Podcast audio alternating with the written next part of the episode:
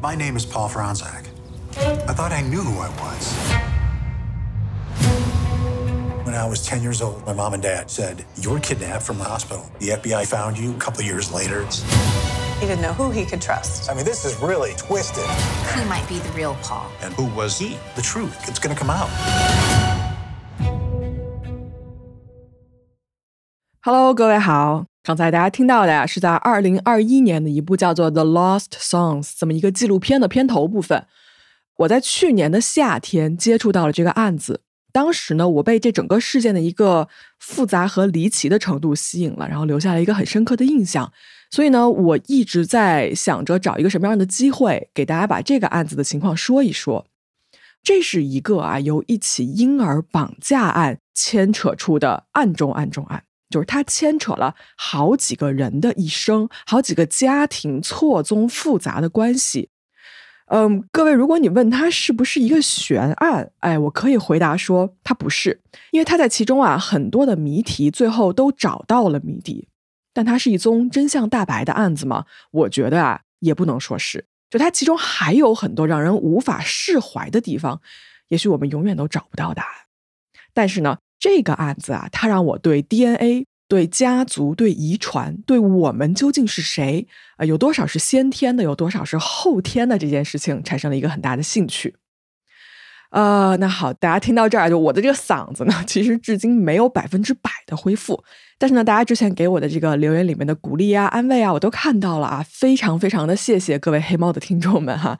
在这儿呢，我想给大家小小的剧透一下，就是黑猫在接下来的，我想想啊，应该是一周之内吧，我会给各位一个惊喜。那具体是什么惊喜呢？哎，稍微啊，我们等几天，我相信呢，各位一定会喜欢这个消息。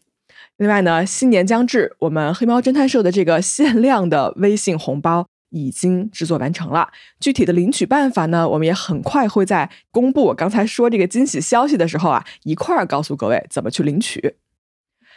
好了，一开头呢，给大家唠叨了这么多，对吧？今天这个故事啊，因为涉及多方面。所以我不知道会不会最后讲的特别长，也可能，呃，如果我这个嗓音条件不允许的话呢，我可能会适当的把故事缩短一点，希望大家可以理解。好，那么我们正式开始今天的这个案中案吧。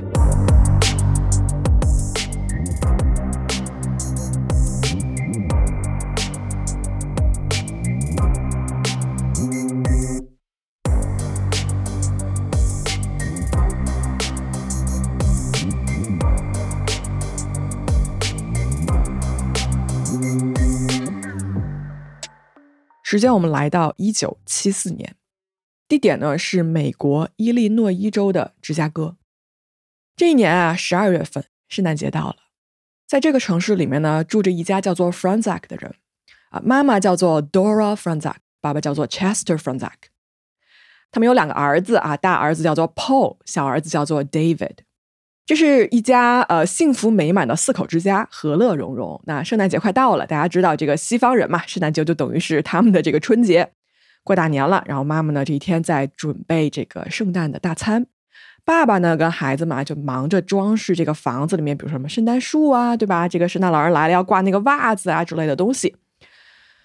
这个时候啊，顽皮的大儿子 Paul，他呢决定说，哎，我要在家找点什么事儿干。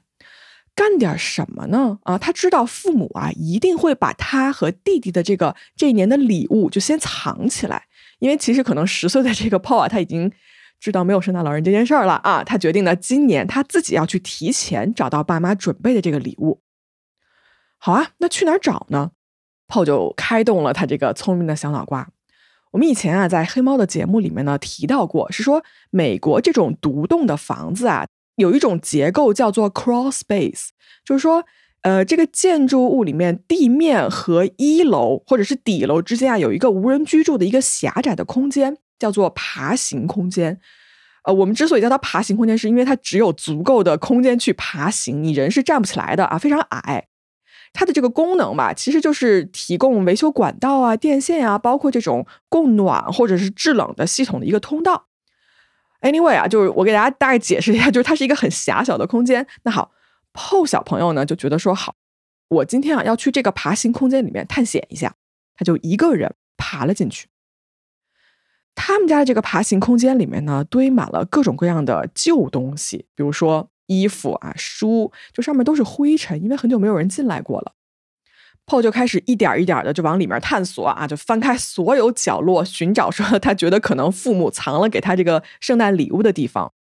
啊，其实不知道哪个瞬间，你说这小男孩是到底是在寻找礼物呢，还是说他在这个满是陌生物品的这个爬行空间里面被点燃了好奇心，想一探究竟，说里面到底有什么呢？那潘多拉的魔盒啊，很快就要被这个小男孩打开了。Paul 找到了一个纸质的盒子，这个盒子上面呢是盖满了这个厚厚的灰尘哈，就像我们每一场电影里面看到的一样。这个小男孩没有放下这个盒子，而是拿了起来。他把这个灰尘啊拍了拍，然后就把它打开了。里面是什么呢？小男孩定睛一看，这个盒子里面装的是各种各样的简报和信件。这些报纸啊都已经发黄了，而这个纸张呢，感觉轻轻一碰啊，都快要碎掉了。而报纸上面这个标题写着什么呀？写着说刚出生的婴儿在医院被人抱走啊，就类似这样的标题。哎，这是什么东西呢？啊，这个 PO 就觉得有点奇怪，而且呢，很多张报纸都是在说这同一件事情。于是呢，他就开始拿着这个报道啊，就慢慢开始阅读。大概没读多久呢，他就意识到一件事情：这些简报里面的主人公，竟然说的就是他自己。没错，这个刚出生的婴儿在医院被人抱走失踪这件事情，这个男婴的名字就叫做 Paul Franzak。很难想象这个小朋友啊，就此刻一个震惊的程度。他呢翻了翻盒子里面剩下的东西，就全都是报纸，里面呢还有这个父母啊年轻时的照片，就比如说他们去开了这个新闻发布会啊，就当时一个很崩溃的照片，还有一些信件，这些信件呢都是当年那些陌生人写过来关心他们家一个遭遇的。Paul 就抱着这个纸盒，然后小心翼翼的退出了这个爬行空间。他想了一下，决定啊要去找父母问个清楚。他就来到了爸爸妈妈面前，拿出这些东西，说：“这些简报里面说的是我吗？”正在做这个圣诞大餐的妈妈就停下了她这个搅拌汤锅的动作。妈妈 Dora 呢，面色凝重，但是呢，过了一会儿啊，就貌似是想通了什么。他就告诉 Paul，他说：“你这样，你坐下来，妈妈有一个故事要告诉你。没错，你的名字叫做 Paul Franzak，你是一个儿童绑架案的。”受害者。那如果我们的故事是一部电影的话呢？这个时候，画面从外面窗外啊，圣诞夜将慢慢的切回十年前。这是一个春暖花开的明媚的四月的下午，在芝加哥的一座叫做 Michael Reese Hospital 的这么一个医院里面，在某一间病房里面住着年轻了十岁的 Paul 的妈妈 Dora。在这一年的四月二十六号呢，Dora 顺利的诞下了一名健康的男婴，就全家人都非常开心啊，尤其是 Dora 他自己，他给孩子取名叫做 Paul。其实，在大约十个月之前呢，Dora 刚刚经历了一次胎死腹中的一个不幸的遭遇，所以呢，Paul 的出生啊，对于 Dora 来说是一件非常开心幸福的事情。在孩子出生刚刚一天之后，Dora 跟自己这个新生儿在一起啊，正躺在床上哺乳。那你想啊，窗外这个阳光照进来，对吧？Dora 看着怀中的婴儿，一切都安静美好的不真实。那不知道过了多久啊，这个时候呢，有一位护士走了进来。这位护士呢，穿着医院一个标准的护士装，连她这个脚上白色的鞋子和袜子哈，都是一模一样的。她的年龄有点大，看上去是一个中年的样子。那护士就告诉多尔说，有一位儿科医生需要给新生儿做检查，所以呢，我需要把孩子带到医生那里去。哎，这个时候啊，多尔其实有点就觉得有点不对劲，但是呢，他觉得也许这是一个医院的规定，而且呢，是为了他的儿子要检查身体嘛，所以他就很信任的把孩子交给了这名护士。那护士抱着刚出生一天的 po，就迅速的走出了房间。大约十分钟之后，另外一名护士走进了多尔的房间，就问他说：“哎，你喂完奶了吗？我得带这个孩子回育婴室了哦。”而多尔就说：“啊，孩子不是已经被你们刚才另外一个人抱走了吗？”哎，这个护士立刻就觉得不对劲，但是呢，他没有马上表现出来什么，他转身啊走出了多尔的病房，立刻呢就通知了医院的安保，并且呢，开始向所有旁边的人就问说：“刚才是不是有一个什么护士到过这间房间啊？这个人究竟是什么人？你们有没有看见过？”其中呢，就是有楼层的工作人员啊说，曾经看到过一个穿着护士装的中年女性，但是因为啊，他们那层的护士都会戴一个白色的护士帽。这个人哦，他没有戴护士会戴的那个帽子，所以呢，这个工作人员就对他有一点印象。他说啊，好像看到这个女的匆匆忙忙的抱着一个婴儿走进了楼梯间，都没有用电梯，是走的这个楼梯间。医院就立刻开始了一个内部的啊，首先的一个搜查。但是很明显啊，这个神秘的护士早就消失不见了。通过一个一楼的工作人员确认啊，他看到有一个护士抱着婴儿走出了大楼。那就说明他这个人已经不在这儿了。医院呢，立刻报警。这个时候，距离神秘女人抱走婴儿已经过去将近快一个小时的时间了。警方接到报警之后呢，立刻赶到了现场啊，FBI 特工以及呢数名警长啊，全部都被指派到医院的各个角落，就开始调查。而此时此刻呢，医院就是不得不通知嘛，这个 Paul 的家长，也就是可怜的 Dora，还有她的丈夫 Chester，就说。哎呀，您这个刚出生一天的儿子 Paul，此时呢是下落不明。初为人父人母的 Dora 和 Chester，此刻是你想啊，他肯定是充满了一个震惊，然后痛苦，甚至是悔恨的。就他们不理解，到底是什么样的人要对自己的儿子做出这样的事情。警方说：“你这样，你们呢，先别着急，仔细的回忆一下，是否有什么线索，我们现在是可以用的。目前来说，这个时机还是很重要的，因为。”一分一秒都不能等啊！找到人最重要。那好，Dora 作为了一整天都在病房里的人啊，他回忆说，这个神秘女人呢，其实当天中午抱走炮的时候，并不是她第一次出现，在那天上午九点多的时候，她就来过一次。只不过呢，那一次啊，他只是走到了这个 Paul 的这个婴儿车的这个床前，看了看 Paul 的样貌，然后就走了。Dora 回忆说啊，就当时这个护士打扮的人呢，让她觉得说。这个人没有什么感情，就是冷冰冰的，不像是一般护士那种，你知道吧？就是充满了爱的感觉。呃，对于这个绑架者的外观描述啊，Dora 是这么形容的：他说，对方呢，首先是一个白人女性，中年，年纪有可能是在三十五到四十五岁之间啊，甚至是上下也不是特别确定。然后呢，身高是大概一六五左右，中等身材，大约是六十五公斤左右。头发是棕色的啊，有一点点发白的部分，其他的呢，实在是没有太能回忆起来的了。好，警方呢就开始迅速的走访医院其他的目击证人，因为你想啊，毕竟是一座医院嘛，无时无刻都有人在这边工作啊、走动等等的。那根据医院的多名证人表示呢，当天他们都分别在医院的不同地方看到过这个神秘的女人，她呀出入了各个母婴的病房。就其实你现在看起来啊，他就是在寻找猎物，而且呢，他还被引起过怀疑。有一对父母问过他说：“你是谁啊？”然后他回答说：“啊，他说我是那个耳鼻喉科的啊，不好意思，走错病房了。”如果大家要拼凑时间线的话，这个女人在抱走 PO 之前，至少在这一间医院游荡了有四到五个小时的时间。但是呢，在中午的一点四十五分，他抱走了 PO 之后，就再也没有人见过他。婴儿在医院直接被抱走，这在当时啊是一个爆炸性的新闻，很多人的心呢都随之被牵动着，觉得非常的不安和难以相信。很快啊，警方开始投入大量的人力物力进行一个全程的搜索。这场搜索啊，马上就成为了芝加哥历史上最大规模的一场搜索行动。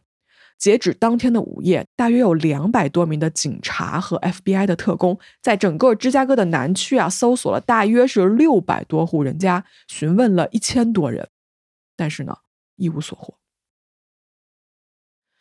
警方在调查当地的这个出租车的时候呢，有一名出租车的司机回忆起了这个神秘女人。这个司机说啊，他说当天中午呢，有一个人打电话约车，就说你到医院的。某个楼的楼下面，说我马上就下来，然后呢，你怎么认我哈？就是我就是穿着一个护士的衣服。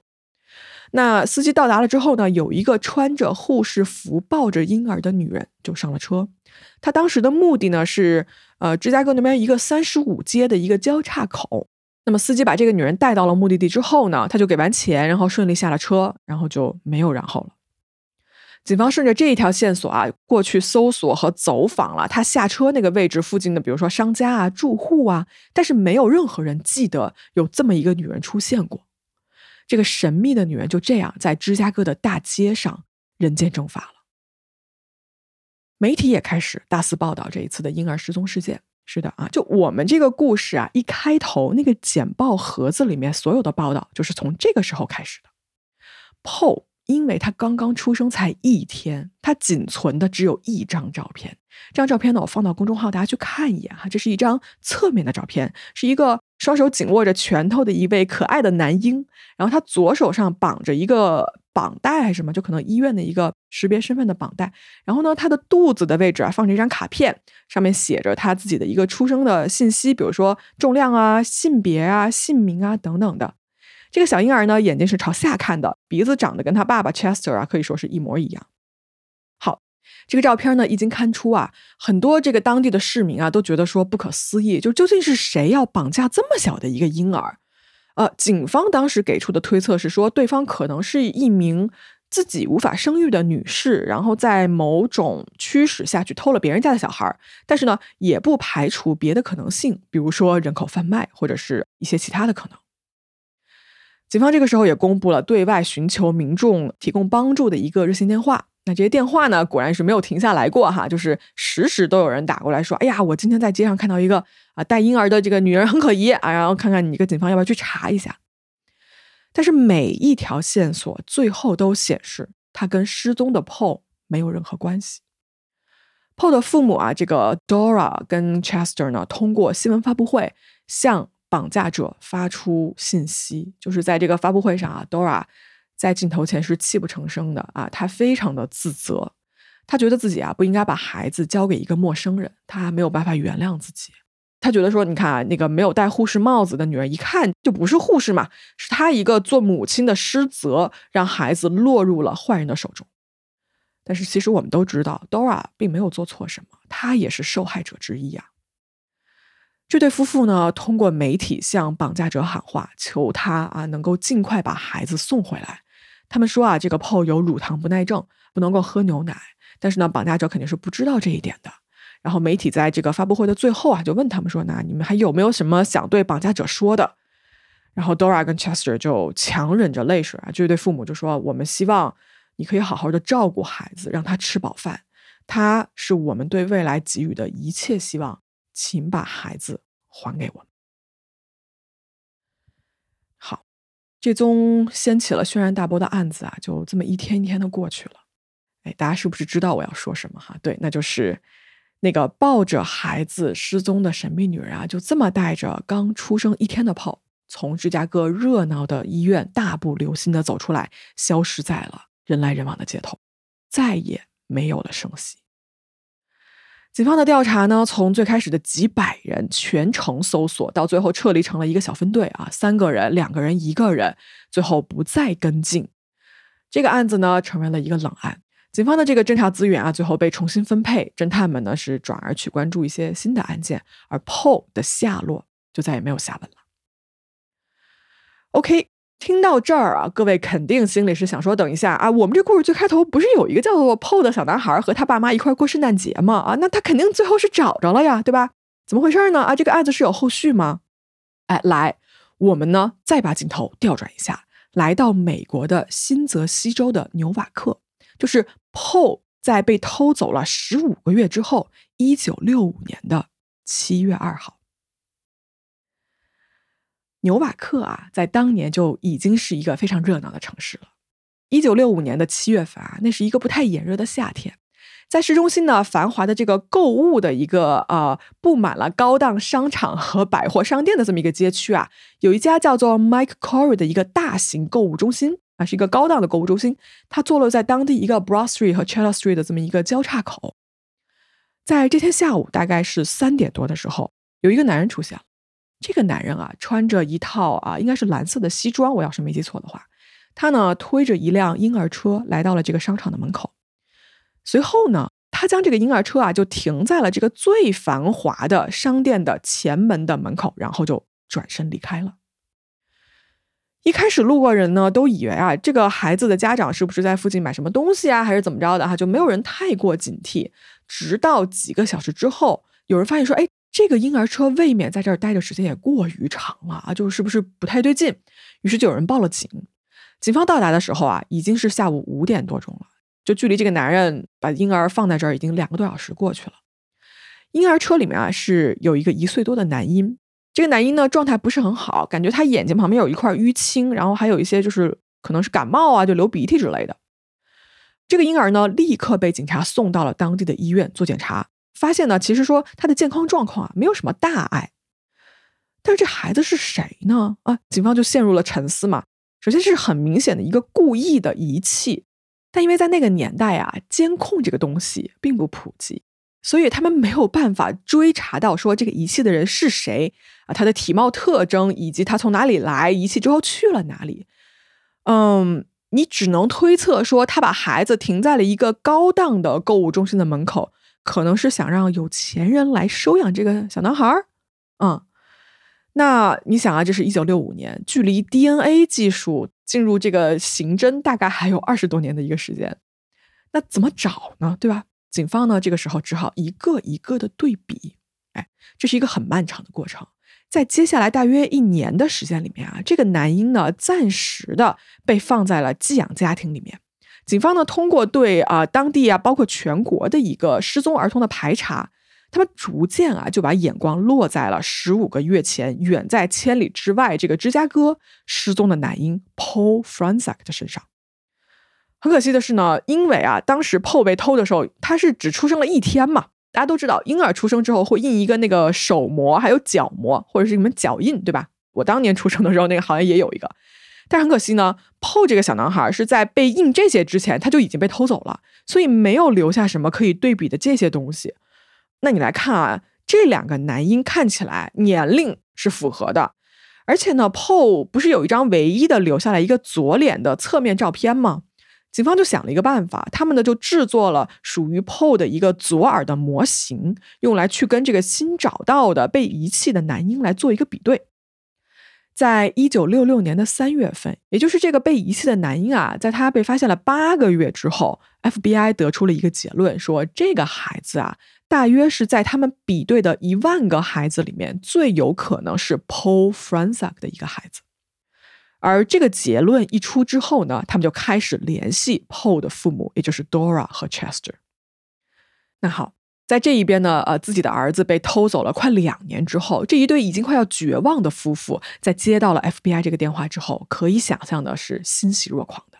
他们不敢相信啊，自己的儿子居然在千里之外的纽瓦克街头被人遗弃了。夫妻俩呢，立刻被安排在社工局跟这个快两岁的孩子见面。在认亲的当天啊，作为妈妈的 Dora 一走进房间，看到里面那个穿着白色毛衣的小男孩，他立刻就情绪就崩溃了，他就哭着说：“他说这是我的孩子啊！”那接下来的画面呢，大家也可以想象了，这是一个痛失了自己亲生骨肉快两年的母亲啊。不管怎么样吧，就经历了千辛万苦，孩子终于是找回来了。那这份失而复得的心，也许我们不为人父母，或者是你不去亲历这样子的事情，真的没有办法说完全去感同身受的。那么，这个重新团聚的一家人呢，在相认了之后呢，准备离开新泽西，回他们的老家芝加哥了，去过回属于他们的一个生活。那这件事情呢，终于是在事发。快两年之后吧，圆满的落下了帷幕。消失的男婴终于找回来了啊！虽然没有人知道在这两年中间其实真正发生了什么事情，但至少呢，这件事儿结局是好的。那么所有人呢，也就随之松了一口气。其实，在一九六六年的十二月份啊，Dora 又生下了他的二儿子，取名叫做 David。就这样呢，一家四口啊，终于过上了幸福的生活。Dora 和丈夫 Chester 在孩子们面前呢是绝口不提当年发生的事情。好在呢啊，这两个小男孩也是因为太小，根本对这些事情是没有任何记忆的。直到一九七四年的那个圣诞节，在这一年呢，已经年满十岁的 Paul 自己在家里的爬行空间里面试图去寻找那一年的圣诞节礼物，却无意中发现了那个尘封了多年的关于他自己身世的秘密。原来 Paul Franzak 他自己的零到二岁曾经被人抱走，而在那个消失的两年里面啊，没有人知道他经历了什么，也没有人知道他回不回得来。但是呢，幸运的是，他最终还是回到了家人的怀抱，拥有了爱他的爸爸妈妈和弟弟。好了，故事说到这儿，你听明白了吗？Dora 慈爱的看了看眼前他这个十岁的儿子 Paul。Paul 听完了这场故事之后呢，似懂非懂的点了点头。这个故事啊，对于一个十岁的孩子来说，无疑是爆炸性的。也许呢，他需要一个更多的时间来接受这件事情吧。Dora 当时呢说完这个故事啊，心里可能就是这么想的。呃，事实呢也确实如此。这件事情啊，在小小的 PO 心中呢，留下了一个天翻地覆的印象，也留下了无数的疑问。原来我曾经被抱走，然后冥冥之中又回来了。PO 心里是这么想的。他说：“这这一切是真的吗？我真的是我父母亲生的吗？”啊，这个 PO 就隐隐还是觉得有一些不安。但是呢。作为一个十岁的小男孩，他最终是选择相信父母告诉他自己的这个故事。日子呢，继续。那一年的圣诞节啊，大家过得仍旧是很开心。而时光这么一转啊，几十年的时间过去了，而我们这个故事即将迎来它的结局了吗？远远没有。进度条肯定也会告诉你相同的意思。关于 Paul 啊，关于这个失而复得的所谓圆满的故事。即将展开一个如同蜘蛛网一般铺开的复杂情节。三十多年过去了，Paul 这个时候早已成长成了一个大人。这么多年来啊，他从事了很多不同的职业。他呢，结了婚又离了婚。在二零一二年这一年呢，他再次结婚了。这一次啊，他的妻子 Michelle 怀孕了啊，两个人非常开心的等待着女儿的降生。然而呢，在一次产检的时候啊，医生就问到 Paul 说：“哎，我想了解一下你这个家族的病史。”医生一个很简单的问题，将 Paul 心中那个隐藏了多年的疑问啊，就再次挖了出来。他觉得，嗯，我的家族病史吧，确实是很有参考价值的。但是我想问的是，我的家族病史真的是我的家族的吗？啊，我真的是我父母亲生的吗 po 有这么一个疑问啊，其实呢。不仅仅是因为那年圣诞节他知道的那个故事，是因为啊，在过去的这几十年里面，虽然他跟家中的父母啊、弟弟啊什么就关系也不错，但是呢，他总觉得自己啊在哪儿就是格格不入。哎，怎么说呢？就比如说最明显的长相，他明显跟家里其他人长得都不太一样哈。我找一找有没有一家人的一个合影什么的，大家可以去公众号自己参考看一看，是不是这个大概是这个样子。另外呢，在生活细节，比如说爱好啊，哈这些东西上面，好像也略有不同。Paul 这个人啊，很喜欢音乐和艺术，他是那种奔放的、带有点那种叛逆的摇滚青年。但他们家其他所有人都是那种非常严肃保守的天主教徒。你说有没有可能一家就出两种人啊？那当然是有这个可能的了。但是结合起妈妈之前告诉 Paul 的那个故事。呃，那 PO 自己心里就觉得说，到底是我多心了吗？还是我真的应该回去翻一翻，看看有没有我不知道的什么事情呢？哎，这个时候已经到了二零一二年，DNA 的检验技术啊，已经成为了在超市可以购买得到的一种，就是大众用于检验自己的 DNA，比如说什么祖先啊、遗传疾病啊、啊有没有遗漏的亲人啊，这种随手可得的一种很简单的技术了。突然之间呢，验明自己是不是爸妈亲生的这件事情，对于 Paul 来说就很简单。那你去药房买两盒这个 DNA 基因检测的工具盒，完了你一盒你自己用，对吧？一盒给到你的爸爸或者是妈妈，然后你就是再寄回给厂家，等待这个检测结果就可以了。那即将拥有自己女儿的 Paul 呢，就说：“OK，那我要对我快要出生的这个女儿要负责任啊，我是应该要去了解我真正的一个家族史的。”于是。他就给他妈妈 Dora 打了个电话，就询问他说：“哎，你们是否愿意来做一个 DNA 检测？这样子啊，大家就可以永远的啊，这个一劳永逸的对这件事情有这么一个确切的答案。虽然这么多年以来啊，身世这件事情从未在家里被拿出来讨论过，但是呢，父母在电话里面稍微犹豫了一下哈，最后还是答应了 Paul 的请求，就他们答应说：OK，我们也来做这个 DNA 的检测。” Paul 就买了几份这个亲子鉴定的一个试剂盒，分别呢就给到了 Dora 跟 Chester。他们夫妇俩就用这个棉签擦了一下口腔里的黏膜，然后留存了唾液，还给了 Paul。Paul 呢自己也取样了一份。那整理好之后呢，他就准备寄回去，用于做这个亲子鉴定。但是啊，就在 Paul 准备寄走这三个检验盒的时候，又突然收到了父母的电话啊。电话里呢，父母就说：“我们改变主意了，我们不想做这个测试。” Paul 这个时候就很纠结啊。一方面呢，他其实很理解父母为什么突然反悔，因为毕竟是多年前的一个伤痛，就不管你检测出来结果是好是坏，对于老人来说都有可能是再一次的伤害。因为你想啊。如果是亲生的啊，那至少你还是旧事重提了，对吧？如果不是亲生的呢？那这一家人这过去的几十年，你要做一个什么样的交代呢？而且你更需要解释的是，那真正的那个亲生的孩子在哪儿呢？在犹豫纠结了几周的时间后啊，Paul 做出了一个大胆的决定。他觉得自己需要一个答案，就是他不能永远生活在一个不知道、不确定里面。他呢？选择寄出了那三个检测盒，然后就开始等待。这个等待的时间啊，其实并不长，大约几周后，他就接到了一个电话。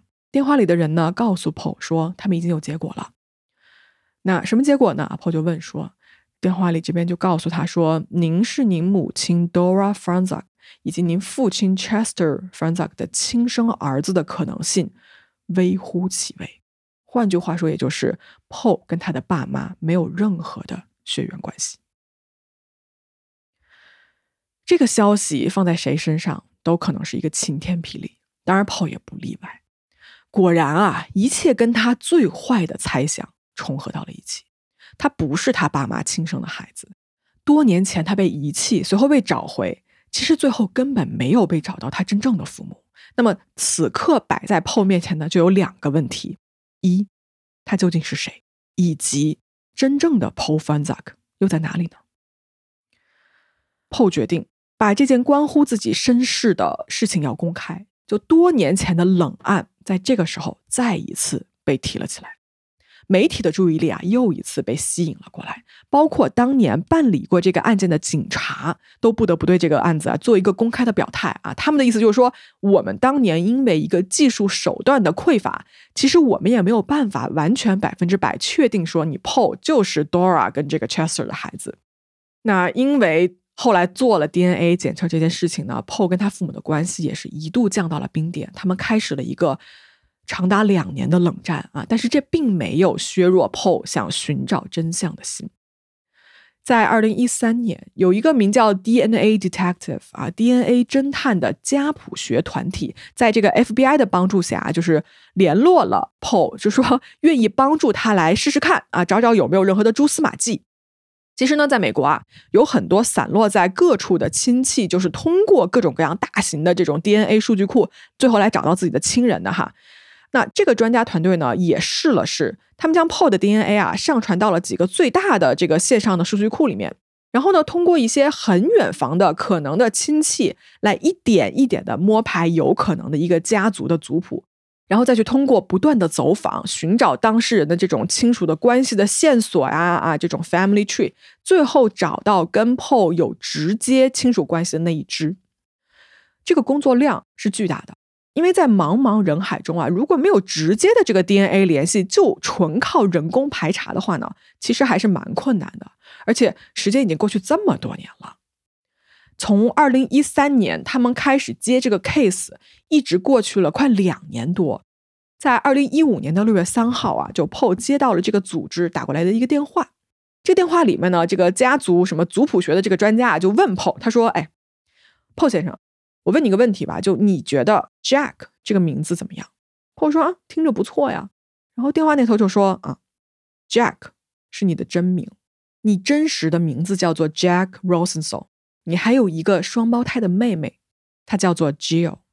哎，没错，Jack and Jill 啊，这是一个英文中非常常见的词组或者是说俗语哈。就插一句，Jack and Jill 最早是出于这种。好像是英国的一个传统的童谣，这个短语是专门用来表示男孩和女孩的组合的这么一个意思。Paul 啊，终于在此时此刻得知了属于自己的真实姓名，叫做 Jack。他真实的家庭啊，来自于美国的这个 Atlantic City，而且呢，他有一个双胞胎的妹妹。那么好，以下呢，我们来到属于 Jack 的这个故事里面。时间我们再次退回到六十年代，在一九六三年的十月二十七号，Jack 和他的妹妹 Jill 出生了。他们俩啊出生在一个叫做 Rosenthal 的这么一个家庭中，他们的妈妈叫做 Marie，爸爸叫做 Gilbert，而这两个人呢，可不是什么模范父母。Jack 和妹妹啊，其实不是他们爸妈的第一胎，在他们上面呢，已经有了两个姐姐，分别叫做 Linda 和 Karen。双胞胎的出生呢，给这个本来啊经济就比较困难的家庭带来了更多的负担。他们的父亲 Gilbert 啊，常年酗酒。听说是因为在这个朝鲜战争中间啊，留下了一个 PTSD 的缘故，就只能呢每天借酒浇愁。母亲一个人啊扛起了照顾孩子们的责任，但是呢，她其实没有这个能力，一家人的生活状况是很差劲的。而到了这个双胞胎刚刚出生了也不到一年的时间之内呢，就妈妈 Maria 生下了第五个孩子 Fred。由于一家人啊，就是到处欠款，然后无力偿还，而且作为这个家庭的主要劳动力的父亲啊，Gilbert 呢还逃避责任，就他离家出走快一年，整个家庭呢就是入不敷出嘛，眼看着就要被房东赶走了。那这个时候呢，母亲 Maria 就开始撒手不管，就这几个孩子吧，五个孩子啊，就谁爱管谁管，我也不 care 了。Marie 也开始酗酒，那就眼看着这五个孩子呢，就连饭都吃不上。这个时候呢，他们家中还是有一些别的亲戚的嘛，就看着这家人说：“哎呀，快不行了。”那他们就过来，还是想帮帮忙。这个亲戚叫做 Barbara 啊，他在过来探访这家人的时候呢，就发现说这家的孩子吧就不太对劲。这些孩子很明显的看出来有被殴打和虐待过的痕迹，但是呢，作为外人，他又感觉自己是不是啊就不太合适插手，还是怎么着的？于是呢，他又主动提出来说：“哎，那我来帮你照顾你们家孩子吧。”那作为母亲的 Marie 就答应了，说挺好啊，正好来人了啊，我就不用管了。于是呢，Marie 就说啊，行，你呢可以来，但是呢，楼上的一对双胞胎啊，你就不用操心了，你就放着就好。这对孩子呢有智力障碍，哎，你搞不定的。这个亲戚就说那行啊，我反正你说什么我都答应嘛。当这个 Marie 离开了之后呢，Barbara 就他一个亲戚啊，推门就走进了双胞胎的房间。他呢，惊讶的发现啊，这个房间里面非常的黑，两个刚刚呃一岁的孩子吧，就关在一个笼子里面还是什么地方啊，在里面嚎啕大哭，身上的尿布啊早就被排泄物给浸透了，也没有人管，没有人换。然后旁边这个奶瓶里面的牛奶就已经发酸结块了，也没有人啊去管这些事情。作为男孩的 Jack 一直大声的哭，然而女孩 Jill 呢，就是缩在这个角落里面，满脸都是恐惧。那 Barbara 看到这个地方就心都快碎了嘛，她赶紧给孩子换上了干净的尿布啊、床单啊，然后把这个奶瓶也换掉了，然后给了他们新鲜的牛奶，打扫干净了卫生，开窗通风，把一切安排妥当了之后才离开。当天晚上呢马瑞回来之后发现说这个双胞胎的房间被人打扫过，于是他就整个人开始暴怒，对他这个亲戚啊，就 Barbara 就一通大吼，意思就是说我都让你不要管了，你为什么要来插手，对吧？你多管闲事儿。就这个双胞胎的事情，在这个家里面似乎是一个禁忌，就是不能提，不让管，谁插手谁就会被各种骂。然而呢，就在这件事情过了没几天啊，Jack and Jill 就这一对婴儿在家中就消失了，亲戚们再也没有见过这两个孩子。而问起来呢，Marie 也不透露任何消息啊，他就说你们就别管了啊，他们俩好着呢。但其实我们都知道，在那一年的七月五号。其中的一个小孩 Jack 被一个神秘的男人推着婴儿车遗弃在了新泽西纽瓦克最繁华的一个商场的门口，当时没有留下任何的出生信息，或者是关于他的身份、他的名字的只言片语。从那一刻开始，Jack 的命运就改变了。而接下来发生了什么，我们都知道了。对以上呢，就是我们这个案子中间的主人公 Paul Franzak。当然了，他的真名叫做 Jack 啊，这是关于他身世的一个真正的故事。那么好后在得知了自己的真实身份之后呢，啊，肯定啊，就大家可以想象嘛，他先是去尝试联系了，就是这些他有血缘关系的亲人。呃，首先他的亲生父母 Marie 和 Gilbert 在九十年代的时候都纷纷因为癌症已经去世了。所以这一部分啊，就是父母知道的真相，就永远的被埋藏了。但是大家肯定要问，对吧？他有两个姐姐跟一个弟弟啊。哎 Paul 得知啊，他其中一个姐姐 Karen 也已经不幸在四十多岁的时候就离世了，剩下的一个姐姐 Linda 和他那个小弟弟 Fred 呢，嗯，这两个人对这个新冒出来的 Jack 啊，也就是 Paul 了，他们俩的这个态度就不是很热情啊，因为他们知道 Paul 此行过来就是想做一件事情嘛，那就是想找到他的妹妹 Jill。但是这个姐姐 Linda 和弟弟 Fred 呢，对这件事情呢，就声称自己是完全没有任何印象的，因为自己当年也确实太小了啊。说实话呢，这个话吧，我是信的，因为当年最大的姐姐也就才四岁，而弟弟 Fred 那真的是刚出生，肯定是不记得的。好，那除了这些之外啊，就是 Linda 跟 Fred 这两个人呢，并不想跟找过来的这个 Paul 保持什么特别多的往来。他们呢就分别表示说啊，就那个原生家庭对于他们来说也是一段很惨痛的回忆，就他们也并不愿意再去多想那些过往了，也希望 Paul 不要来打扰他们现在的生活。嗯，那好吧，啊，Paul 就觉得说，OK，那我应该尊重他们的选择，而且呢，从信息量来说，这两个人确实也是帮不上什么的。那好，Paul 又去找到了当年那个在他们家帮过忙的那个好心的亲戚 Barbara。那 Barbara 呢，就说出了我们上面给大家讲的那一段故事。Barbara 的丈夫，其实也就是去世的这个家庭的父亲，就是 Gilbert 的哥哥。Anyway，这关系 听着有点复杂，就是当年的他们家的一个亲戚。他说啊，没错，就这家人确实之前是有过一对双胞胎的，他是亲眼见过的。而且呢，当时这两个小孩失踪了之后啊，他们是疑惑了很长时间的。亲戚间啊，都传闻说。Marie 跟 Gilbert 啊，就这一对夫妻呢，把这个双胞胎是扔掉了，又或者说呢，他们有意无意间啊，把双胞胎给杀死了，而尸骨呢，就有可能埋在他们当年这个房子的不远处。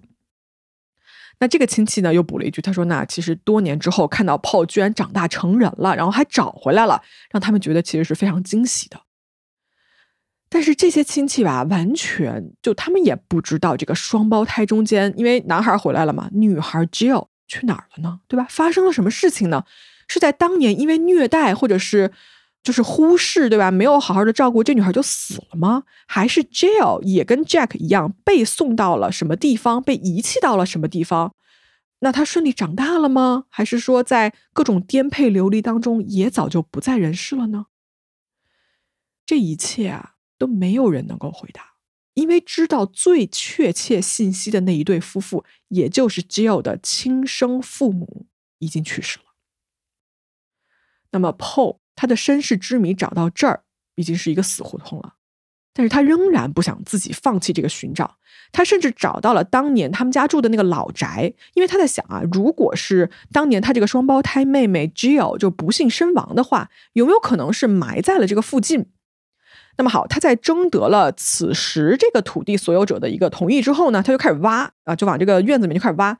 但是他其实没有挖到什么有价值的东西，因为你想啊，如果是四十多年前、快五十年前有一个小小孩的尸骨在这个地方被埋下去的话呢，说实话，可能到这会儿已经不剩什么了。最后这个挖掘啊，确实是挖出了一些骨头，但是后来呢，经过鉴定啊，这些都是动物的骨头，并不属于人类。所以，Jill 也就是 Paul 的双胞胎妹妹，这个人的下落啊，至今都是一个没有解开的谜。至少是我讲案子的今天啊，截止，Paul 仍然是试图在寻找所有的关于他的任何消息。FBI 呢，通过啊当年的这个包括父母的照片吧，就模拟出了一个如果 Jill 还在世的话，现在可能会长的一个样子。我把这一部分信息啊，全都放在公众号，大家有兴趣呢，可以去看一看。好，这个故事讲到这儿结束了吗？还没有，因为还有一个谜团没有解开，那就是如果 Paul Franzak 不是 Dora 和 Chester 的亲生孩子的话，那多年前在医院被抱走的那个婴儿究竟去了哪里呢？他最后到底有没有被找到呢？来，从 Paul 开始他的寻亲之路啊。时间大概过了五年之后，突然有一天啊，他接到了一个邮件。这个邮件呢，终于解开了在这一连串的事件上面最早的那一个谜团。是什么事情呢？这个邮件告诉他一个信息：是在密歇根州有一位女性在做了一个 DNA 检测之后啊，她的数据被收集进了数据库。通过这个数据库的一个整理比对显示呢，这位女性跟 Paul 的弟弟，你记得吧？就是 Dora 跟 Chester，她不是还生了一个弟弟吗？David。这个女的跟弟弟 David 有直系的血缘关系。哎，等一下啊，就是 David 怎么可能在密歇根州出现一个直系的这种血缘的关系呢？哎，可能性只有一个，那就是这个女人跟当年消失的真正的 Paul Franzak 那个男婴有关系。啊，我们这个故事的主人公 Paul 说一句啊，他始终坚持是用 Paul Franzak 这个名字，是从来没有改变过的。好 Paul 呢？他通过各种辗转，终于联系上了密歇根州的这位女士。他一问才得知啊，这位女士的父亲应该就是当年被抱走的那个男婴。那么好，我们来到今天的第三个故事，也就是当年被抱走的那个男孩的故事。那个当年在医院啊被神秘女人带走的男婴呢，后来被取名叫了 Kevin Ray Barty。是的。他这辈子啊，最终的名字叫做 Kevin。Kevin 在一个单亲家庭长大，他的妈妈叫做 Lorraine Fontaine。呃，Lorraine 啊是经历过几次的结婚和离婚，最后是独身一人，带着几个孩子抚养长大。那好，Kevin 是怎么出现的呢？啊，没有人能说清楚。大家啊只记得有一年是 Lorraine 这个人啊很反常的，突然间就搬家了。他从芝加哥，哎，注意哦，芝加哥是这个南京被抱走的城市哦。他从芝加哥突然就搬去了阿肯色州，说实话啊，挺远的。而且就是他这个搬家是没有任何征兆的，就是一夜之间就走了。而等 Lorraine 下一次再出现在众人面前的时候呢，Kevin 就在他身边了。大家就问说说这个小男孩是谁？然后 Lorraine 就说这是我儿子。那身边所有人都觉得说 OK，是不是你离开的这几年啊，你又生了一个孩子？出于对他一个隐私的尊重啊，也就没有人追问了。于是呢，Lorraine 就带着 Kevin 一直生活了下去。Kevin 就这样长大了，他的人生呢走上了另外一条路。高中毕业之后啊，他从事了这个跟模具制造、机械加工啊这种相关一类的工作。如果你对比 Kevin 成年后的照片，跟他这个婴儿时期一天大的照片，你会发现是非常相像的。但是命运啊，大家想一想，就是这么的捉弄人。就是他最终是没有在自己的亲生父母身边长大的，而他怎么来到 Lorraine 的身边，完全是个谜。FBI 呢对比了一下 Lorraine 这个女人的外貌，就看他说，在当年就一九六四年的时候，就这个年龄以及他那个外貌跟当年那个神秘的护士是不是符合嘛？呃，怎么说呢？年龄是差不多的啊，就因为我们当时说这个神秘人是中年，对吧？然后 Lorraine 当时也确实是那个年龄段，但是呢，他的身高却并不符合，而且是比那个一米六五啊要矮很多。那 Lorraine 究竟是不是当时抱走孩子的那个护士呢？嗯，这个事情啊，目前仍然是没有结论的，因为 lorrain 这个人在二零零四年的时候，他也去世了，享年八十二岁。所以这个秘密就随着 Lorraine 的去世，永远的也被埋葬了起来。他生前从来没有对儿子 Kevin 提起过任何一句关于他真正身世的这么一个事情，就一直到死，他一句都没有说过。那 Kevin 在他长大之后呢，他有了自己的三个女儿，并且呢有四个孙辈哈。后来，那大家肯定想问了，这个 Kevin。有没有跟他的生母，也就是我们故事中的这个 Dora 相认呢？大家一定很想知道这个问题的答案嘛？答案是有的啊。根据我查到的资料啊，Kevin 跟 Dora 啊，就是他们这一对亲生的母子啊，曾经是有过几次电话的通话的，但是呢，他们没有见面。为什么呢？因为他们通话的时候啊，Kevin 就患有了很严重的癌症。那么在二零二零年的四月二十五号啊，五十六岁的 Kevin。因为这个脑子里面这个肿瘤的转移啊，就离开了人世，对他走在了他父母的前面，所以呢，他最终也没有能见到父母的面。啊，这件事情可能是双方一场最终的遗憾吧。嗯，这个案子啊，涉及三个家庭、三个孩子不同的身世，他们有的找到了答案，有的呢却永远消失在了没有解开的谜题里面。在那一年的一系列的错乱的事件里面呢，几个人的一生的命运从此改变。嗯，这个案子让我觉得很有意思的是，在这个故事里面有几个点，比如说关于这个 DNA 的部分，就是你看啊，你身上带来的遗传，好像真的会决定你之后走的路。怎么说啊？比如说主人公对吧？Paul 他从小觉得自己跟养父母一家是格格不入的，哪怕是在他完全不知道自己身世的情况下，你看他喜欢音乐，喜欢艺术，然后擅长做这一类的事情。那他这个养父母家是完全没有一个人是在这方面有什么建树或者是涉猎的。而当他找到真正的兄弟姐妹的时候，他发现他的亲弟弟就是一个音乐家。有自己的乐队啊，就跟自己是完全是一类人，然后喜欢的东西也是一样的。而且我们要看哦，就是最开始被抱走的男婴，后来叫做 Kevin 的那个人，他在冥冥之中最后成为了一个机械师，而这跟他从未见过面的父亲 Chester 完全是同一个工种。尽管这辈子他们俩都没有见过面，擅长的技能、从事的工作，最后可能是一样的。啊，关于那位失踪的、没有消息的双胞胎妹妹 Jill 啊，就是这个 Atlantic City 这个警方啊，制作了一张她目前可能长相的照片啊，就 FBI。